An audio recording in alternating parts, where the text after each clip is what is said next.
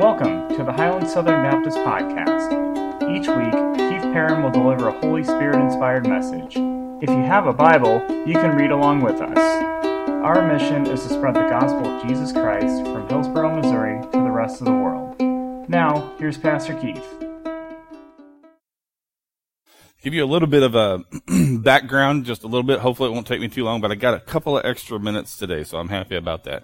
Um, this chapter all started when Jesus and some disciples were leaving the, the temple, and one of the disciples had pointed out how beautiful all the buildings were.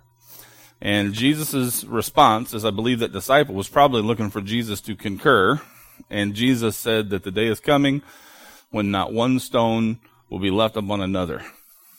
So we're not talking about a roof falling in, we're not talking about a wall falling in, we're talking about the temple being completely and totally decimated. Uh, of course, we know, not in Jesus' lifetime, but in many of the disciples and apostles' lifetime, the temple was destroyed. Um, although I can tell you, I believe that is a foreshadowing of what, what is to come. There's also a lot of evidence in this passage of scripture that Jesus is talking about something much further in the future as well. Um, so I've mentioned, I mentioned last week, I think, one of the big markers, something for you to watch for. Watch for the rebuilding of the temple in Jerusalem. Again, that doesn't mean that that it started, but we know that that is one major event that has to occur in order for um, the uh, tribulation to start. Um, and if the temple, when the temple gets rebuilt, if it gets rebuilt in my lifetime, it will make me sit up a little straighter and pay a little closer attention to the things that are going on around around us. Uh, Jesus described the the events that would follow after that would be a tribulation like never was and like never will be again. So, again, he was separating. Um, we had somebody who dropped in last Sunday night and uh, was talking about he thought that all of these things had already happened that it spoke of in these passages of Scripture. Although those things have happened, we've seen earthquakes that have happened in different areas, parts of the earth. We have seen wars. We have seen rumors of wars. We have seen famines. Um, we have seen those things, but this is not the type of famine that we've seen as of yet. Not the type of wars and rumors of wars that we have seen as of yet.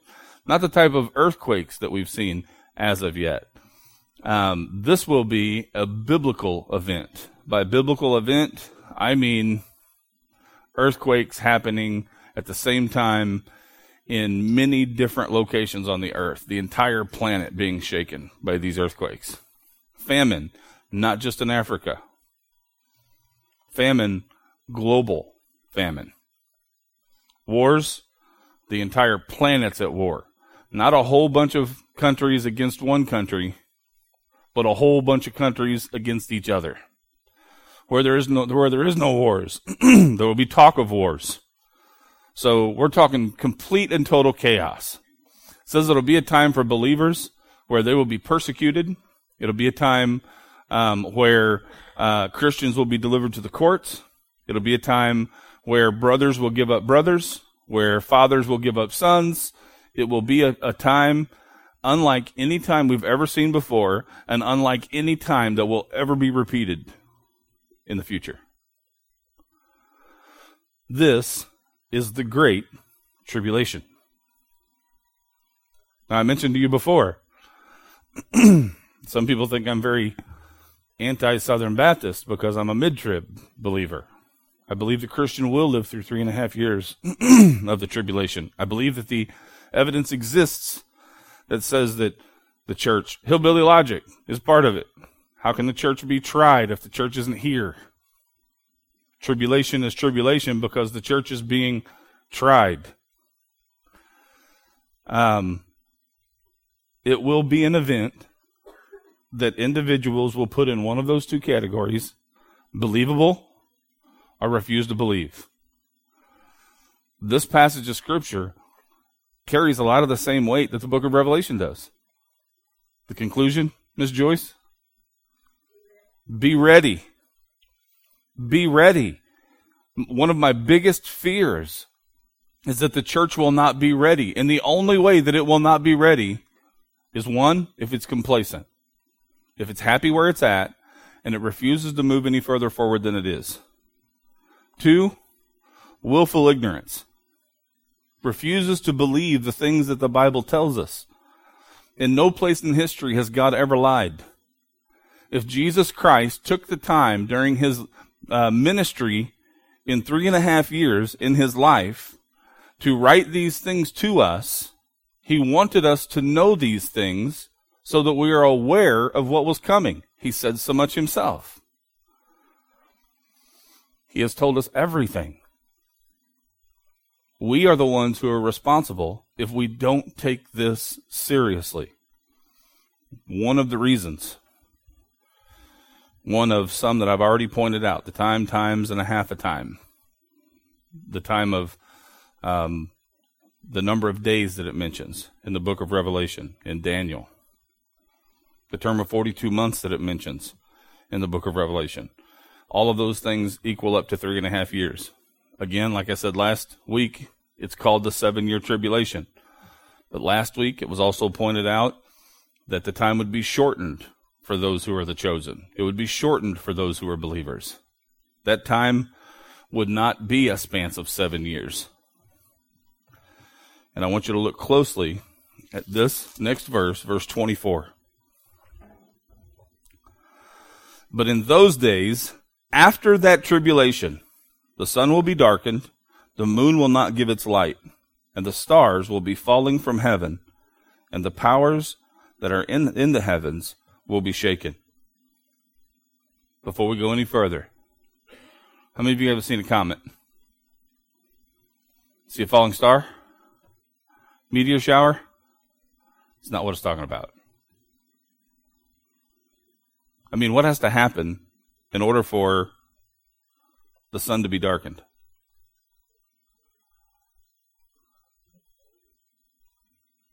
Well, some people have speculated that it's eclipse. But it also says the moon will not give its light. Everything's short circuiting, folks. That's what this is. Everything in heaven begins to short circuit. The sun no longer is the sun. The moon no longer is the moon. Things are beginning to degrade.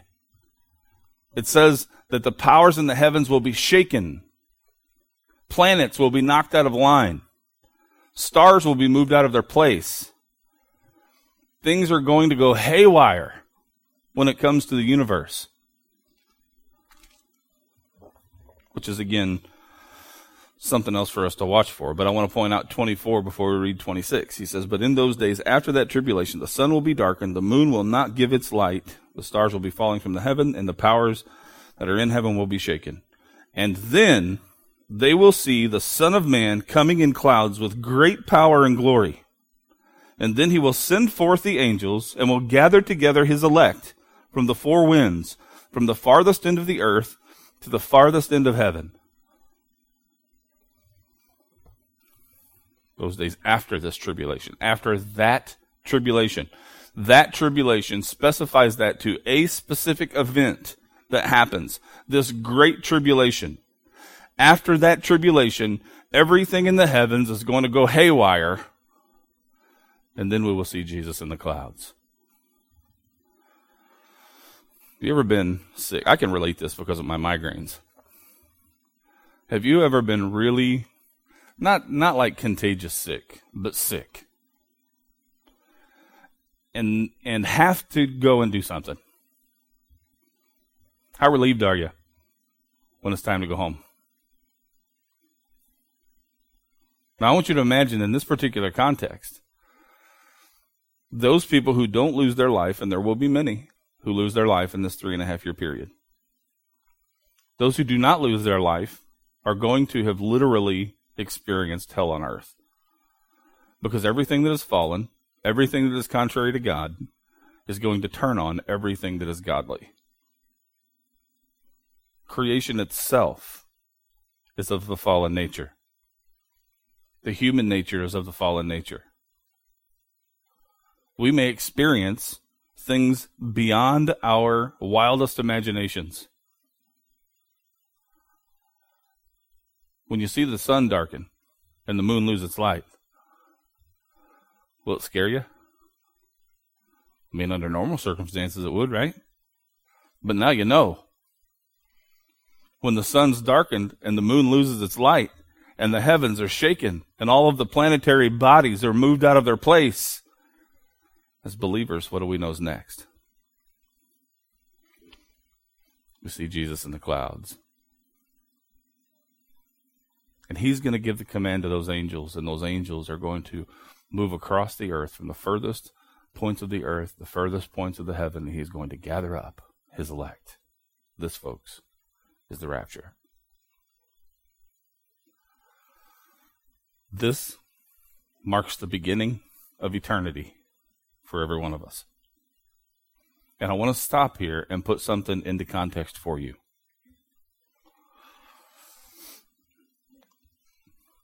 For how many of you has life been hard? To some extent, just about all of us in here could say we've had we've faced some pretty big struggles, some difficulties, some trials. Been through some things that wasn't so good on our bodies, right? We've struggled with sin, we've struggled with sickness. We've struggled with the effects of that sin and sickness on others. It's affected who we love, how we love. It's affected our emotional state. It's affected who we are as individuals in every fiber of our being. We tend to look at life as human beings as if this is what we desire. Ask most people Do you fear death? Most people will say, Yes, they do. Even my dad used to say, I want to go to heaven, but if you're selling tickets, I don't necessarily want to go today. Because we're attached. We're attached emotionally to our kids, our spouses, our grandkids. There's many things on this planet we're not attached to, but we do have those attachments to some things that we don't want to leave. But when you look at what we're really leaving, you ever been let down by a spouse? Ever been let down by a kid? Ever been let down by a grandson? I believe that we fear eternity because we don't have the capabilities of fathoming it. That if we ever was given the capability of fathoming eternity, that we would do exactly what the Bible says we should do. We would be anxiously anticipating the fulfillment of God's promise.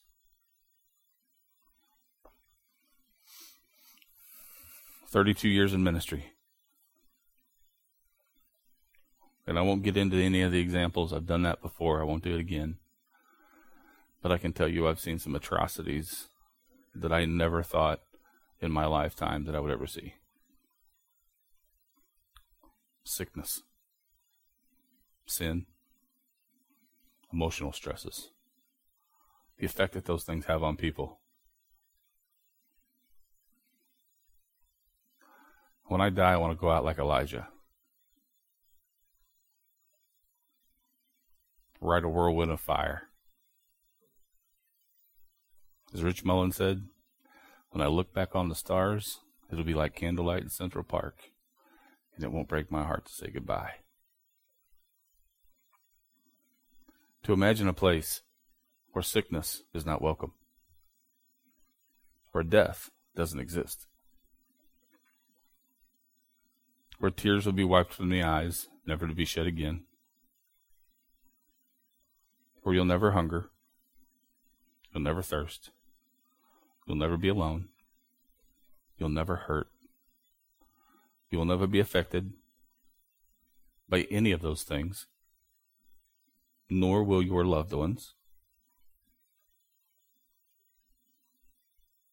What would we miss? How many of you have loved ones that have passed on? I love those who passed on. If you had the chance to yank them out of heaven and bring them back here, how would they feel about that? You think they would choose this? There is no way that they would choose this over that. No way.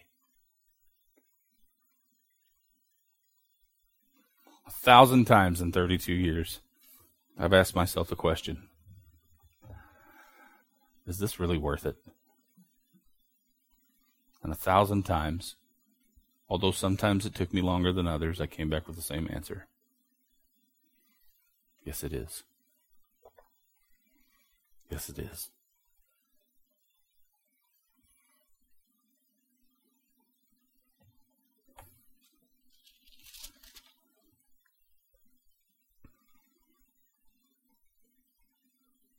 Verse 28 says, Now learn the parable from the fig tree.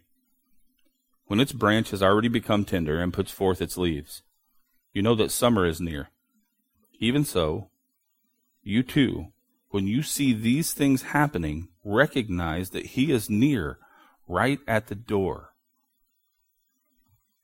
Truly I say to you, this generation will not pass away until all these things take place.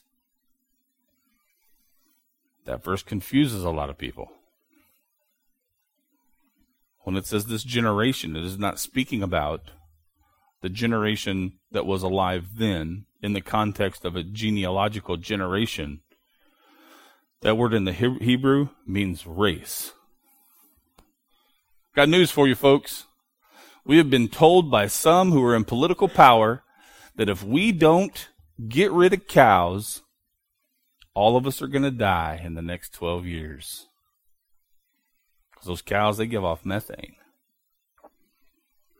Methane's going to eat up the ozone, and we're all going to perish.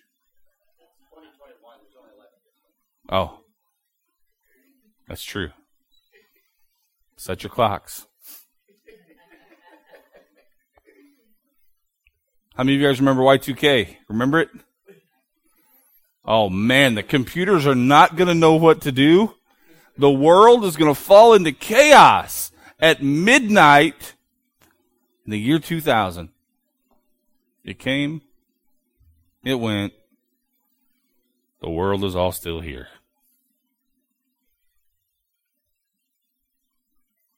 There have been tribes in Mexico, ancient tribes the professionals, they say that aliens visited them, told them that the world was going to come to an end in 2010. 2012. Because their clock stopped there. These are the people who spend an exorbitant amount of money to apparently go get more dumb. They don't have faith. I get it.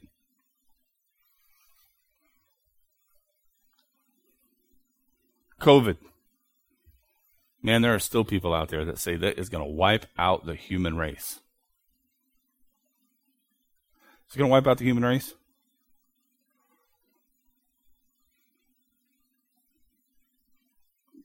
I'm old enough to remember. You remember when climate change was called global warming? Now, let me preface this because this is going to be put on Facebook later, and I'm going to field a thousand messages. Climate change is real. And it has been since the day that God created the earth. The climate changes. It does that. Do humans affect that? Possibly. On the scale other people believe that it does, I don't believe so. Are cows going to end the world? No. But you know why they changed the, climate change, right? Because they got just how dumb it sounded when the year that they came out with global warming, warming, the final win- the, the the following winter, we had the coldest winter in my lifetime. And they realized how dumb it sounded when people said, "It's so cold out here," and somebody goes, "It's global warming." Does that make any sense to any of you? Coldest winter in my lifetime. Global warming. They realized how dumb that sounded, so they had to redefine it. We have to call it climate change. Temperatures are rising. And I make a whole lot of tree huggers angry when I just point out to them that this, this earth is going to last just as long as God wants it to. I'm not saying we aren't responsible to not be litterers We aren't responsible individuals to try to do what we can to be responsible with our resources. What I am saying is that this earth is not going to pass away and the human race is not going to pass away until God determines that it's time for the earth and its inhabitants to pass away. Don't buy the hype. The hype politically pushes people. The hype is a form of money making. This is all about fear, folks. People want to scare you into getting rid of your cows. They want to scare you into not eating them anymore. Can you imagine life without ribeye?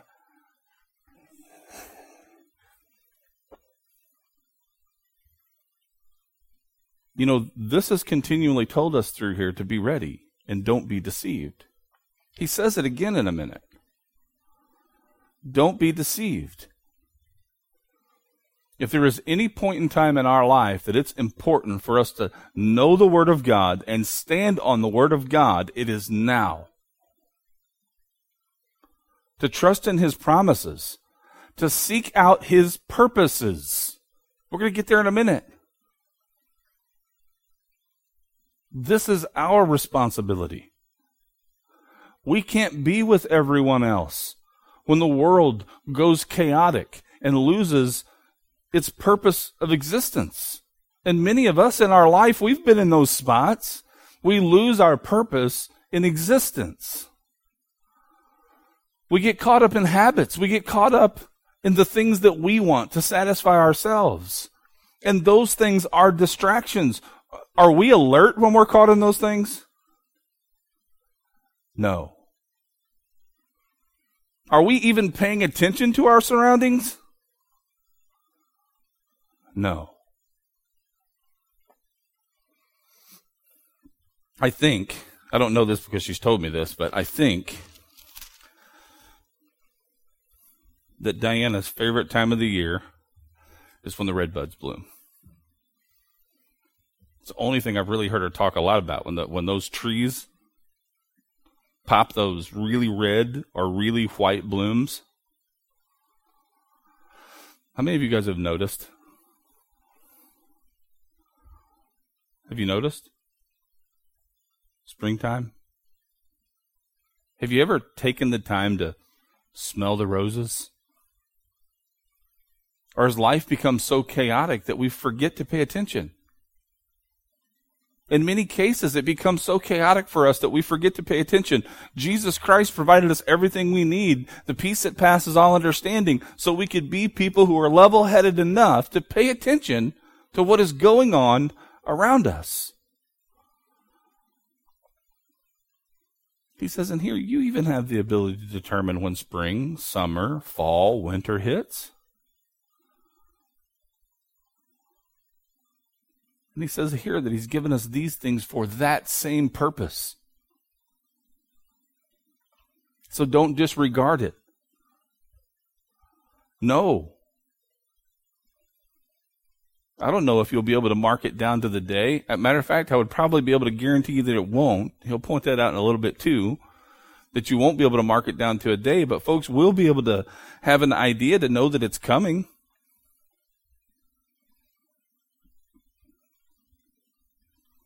Because we'll see the evidence of it.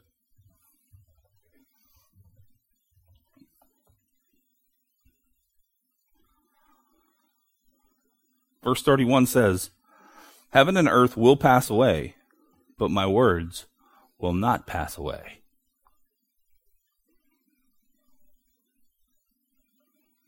What do we spend more of our time in our lives memorizing? Paying attention to, practicing. Do we memorize, pay attention to, and practice the things that are continue to stay, sustain us here on earth? Are those our priorities? I'm not saying that we shouldn't do anything. We want farmers to know how to farm. We want um, we want ranchers to know how to raise cattle. We want construction people to know how to build a house. We want them to know them things. But is that the most important thing to know?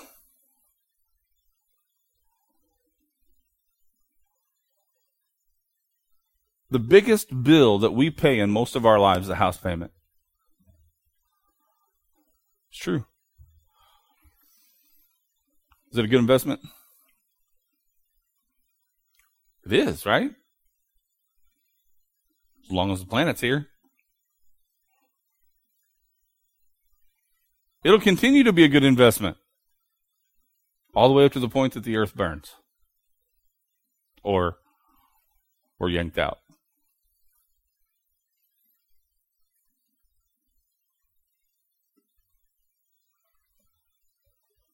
I know people who believe the Farmer's Almanac more than they believe the Bible. I know for a fact that the human race is capable of believing anything that benefits them and disregarding anything that doesn't. I know this to be true just by the example that the church, the Big C church, puts out to us every day.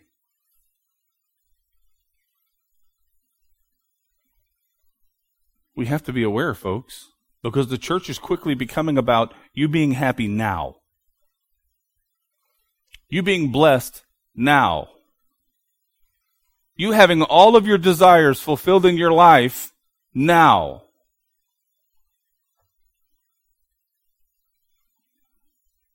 People who want to convince you that being a Christian is the easy road. And they teach theology to back that up.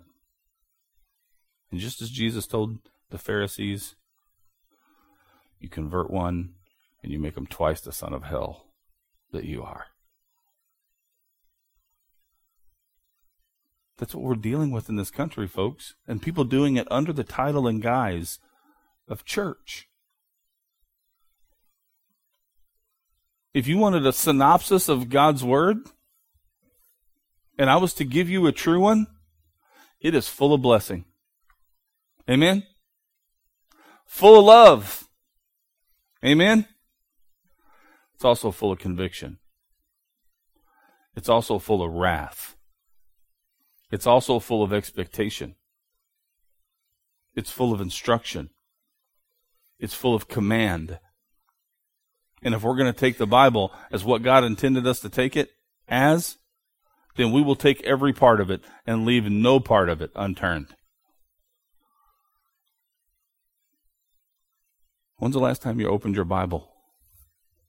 When's the last time you opened your Bible and asked God to pierce your heart? Show me my uncleanness. Convict me. Conform me to your image no matter the cost. Scary things to pray.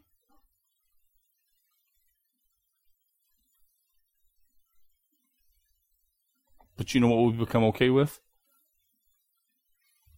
The status quo.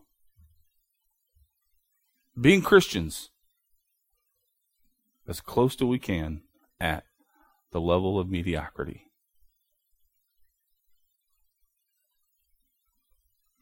Attending church an option.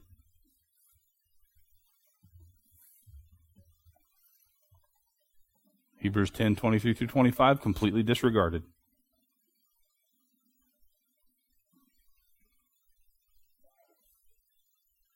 Go. Make disciples. Unless COVID hits. Does it say that?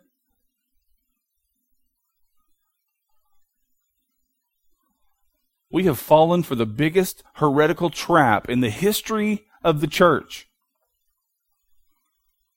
To think that your blessing and your happiness is your choice to think that your blessing and your happiness is your responsibility.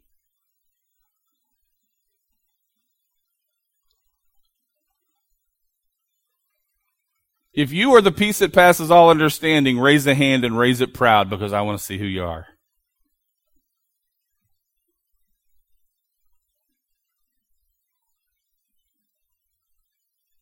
because we aren't.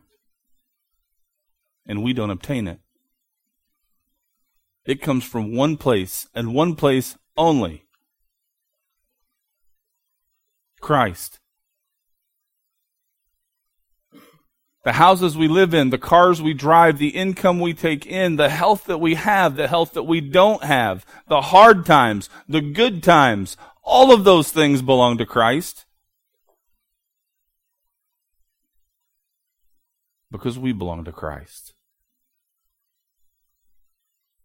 He never promised us. And as a matter of fact, he promised us the contrary. He never said that living this life as a Christian would be easy. He said things like, those who desire to live godly in Christ Jesus will be persecuted.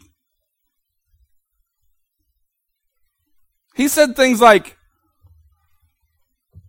they will persecute you. They persecuted me first.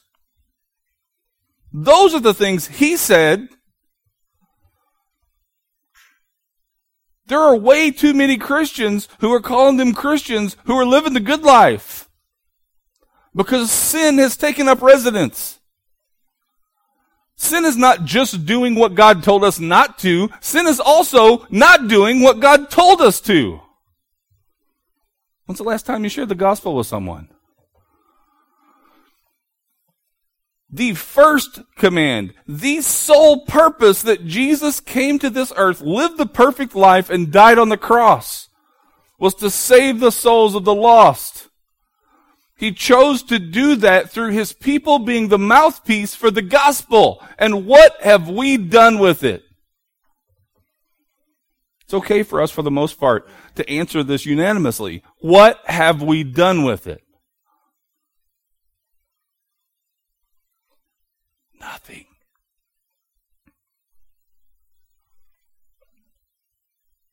Nothing.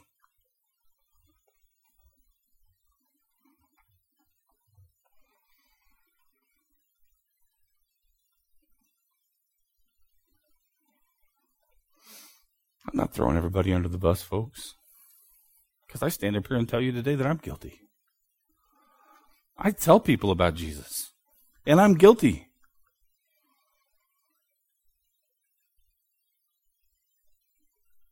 Because I don't tell near enough people about Jesus.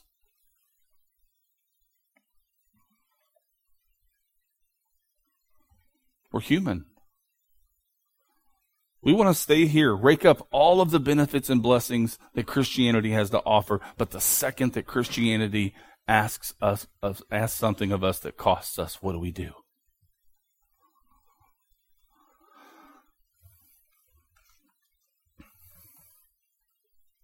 I don't have the money to give. This isn't about tithing. This is about the intention of an individual's heart.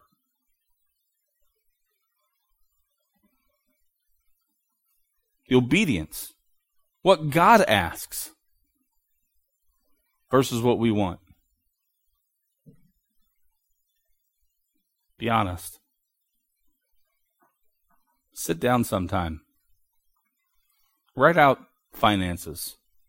Every penny that you spend on everything that you spend it on. See if God gets 10%. See if He does. I mean, I tend to look at everything. So, you know, I mean, it's not even what comes to this church. I'm talking about things that are donated to his kingdom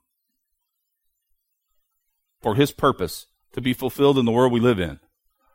Sit down sometime and just see exactly how much.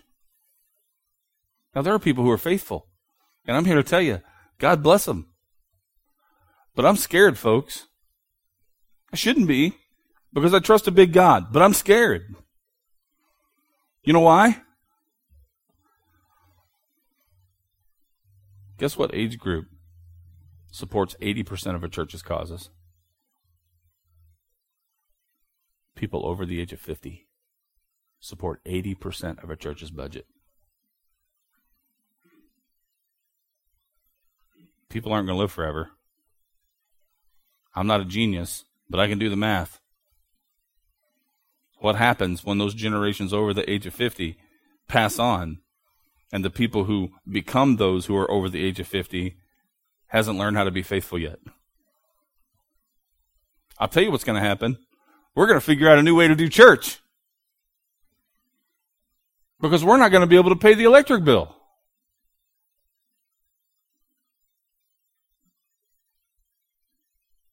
When did, God, when did God's word become such a small thing in his church? When did reading it, seeking out its commands, and then blatantly rejecting it become a thing with his church?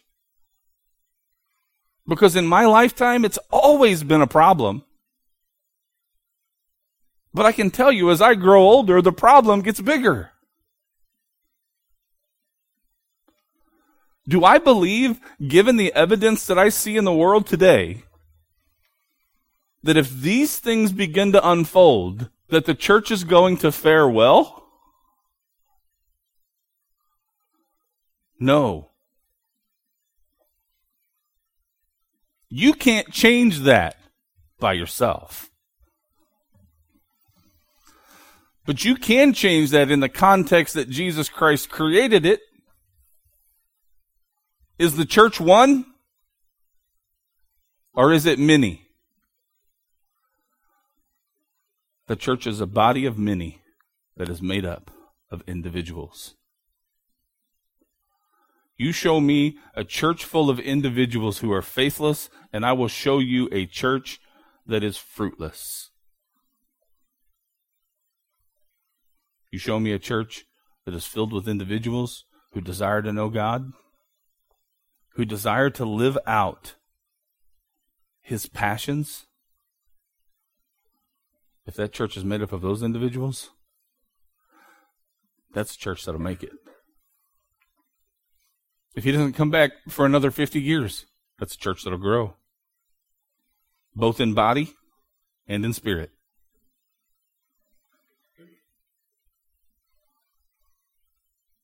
He points that out a little bit farther down. 32 says, But of that day or hour no one knows, not even the angels in heaven, nor the Son, but the Father alone. When Jesus Christ took on human form, he certainly kept some of his some of his de- deity characteristics, but only those that the Father allowed him to have. He was still 100% human being. He bled when you stuck him. He hurt when you hit him. At the point in time that he was alive, he didn't even know when the return was going to happen. Those who work closest to him, the angels, they don't know when it's going to happen. So he says, as a result of that, in 33, take heed. Keep on the alert, for you do not know when the attended time is, the appointed time is. Keep on the alert. Honestly, before I started preaching these messages, how many of you are watching for the return of Jesus? I mean, really watching for it. I'm not talking about thinking about it once in a while. I'm talking about watching for it. When you see the political atmosphere, when you see the global economy, when you see the choices that are being made, are you looking at those things in context of the return of Christ? Some are. Most aren't. They aren't. Be on the alert. He even gives us a little bit of an example here. It's like a man away on a journey who upon leaving his house and putting his slaves in charge, assigning to each one his task, also commanded the doorkeeper to stay on the alert. Therefore be on the alert, for you do not know when the master of the house is coming, whether in the evening, at midnight, at cock crowing, or in the morning, lest he come suddenly and find you asleep. Much of the church today, folks, is asleep. It's not on the alert. If I told you that sometime in the future your house was going to flood and you was going to lose everything in it, what would you do? If you believed it, what would you do? Would you stay there? Or would that kind of information actually move you to action? And one, either preparing for it, or two, finding you a completely different place to live. would it provoke you to action? Would you have a plan? Of course we would. If we knew that it was going to happen, we would have a plan. Many of us would act upon that plan immediately. How many of you guys have, sentimental things in your house that can't be replaced? How far are you willing to go to save those things? It's okay. It's okay to answer that question because I understand it. How much of the ch- church do you think actually realizes that time's running out? Again, I don't know if it's going to happen in my lifetime. I don't know if it's going to happen in 100 years. I don't know if God's going to let the earth go on for another 500 years. But here's what I can tell you the clock is ticking. It is. What he said's coming is coming. Just as well as I can say it may not happen in another hundred years, I also can't say that it won't happen next week. Can't say that. Are you ready? When Jesus comes in the cloud, how will you greet him? Will you be looking to the sky? Proud of the life that you lived on earth? In all that you know? Whether faithful or unfaithful? Whether obedient or disobedient? Or how many of you, like so many others, if you found out Jesus was coming back tomorrow, would be terrified because you know that the life that you've lived in Christ up to this point is not what Jesus empowered us to.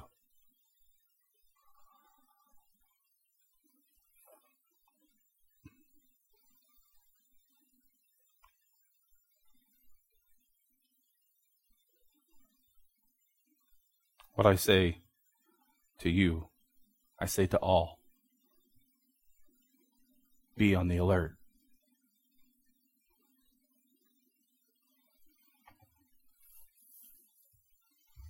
Jesus Christ called us to Him. For those of us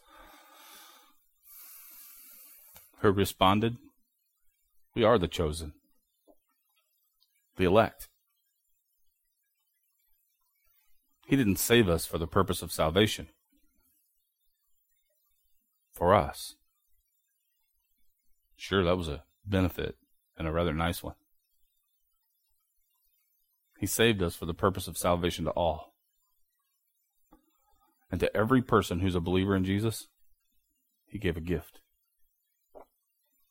That gift may not be pastoring, it may not be Sunday schooling, it may not be in being a deacon, it may not be working in children's ministry, it may not be working in the kitchen, it may be anything. But I promise you, there's absolutely no difference between someone who works in the kitchen and a preacher who stands in a pulpit. If we do what we do using our gift, then God is using the whole thing to lead people to Him.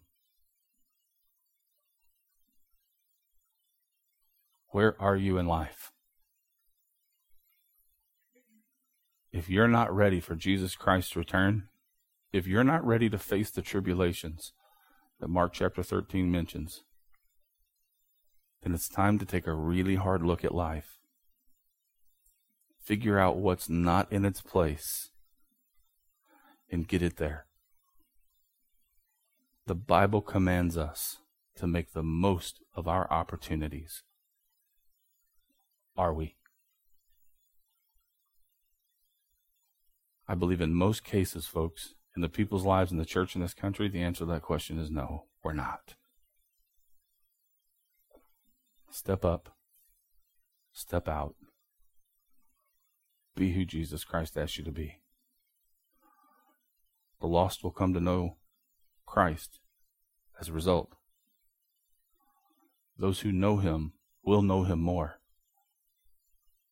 And it provides us as an opportunity to make sure that everybody that we can is snatched from the fire and is ready for what's coming. Because I promise you, it's coming.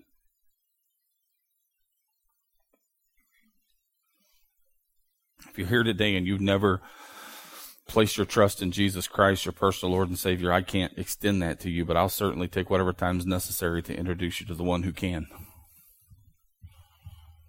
You may be here and have trusted in Jesus, but never followed through in believer's baptism, the first and greatest act of obedience. If you've trusted in Jesus at some point in your life and you need to make that decision public, make it. I'll schedule for baptism.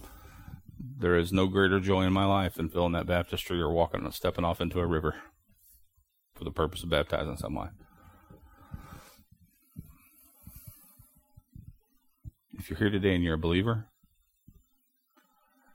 this life that Christ has called us into, it has its challenges and its struggles, but it is never, ever given us an opportunity to sit down and take a break. We learn something, he wants to teach us something else. We master something, He wants us to master something else. That struggle doesn't stop as long as our lungs take breath. We will be sanctified as long as we live. We will go through that process, shaving a little bit of us off and putting a little bit of Christ on.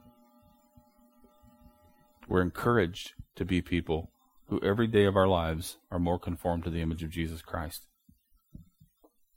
And I'm asking you today have you been on the alert? Are you ready to see Jesus come in the clouds? Will you stand before him with your head up? Or if he came today, would you stand before him with your chin against your chest? Because you're ashamed of what you know that he's asked of you that you have not fulfilled. That's the question during this song, spend time with Jesus. Listen to him. I yelled a little bit. He won't. He won't. The still small voice. Listen for it. When he asks us to move, we ask for the strength to move. Thank you for joining us today. If you have questions about becoming a Christian, prayer requests, or just want to say hello, you can reach us at facebook.com forward slash Highland Southern BC. We hope that this message was encouraging to all of our listeners. Have a blessed week.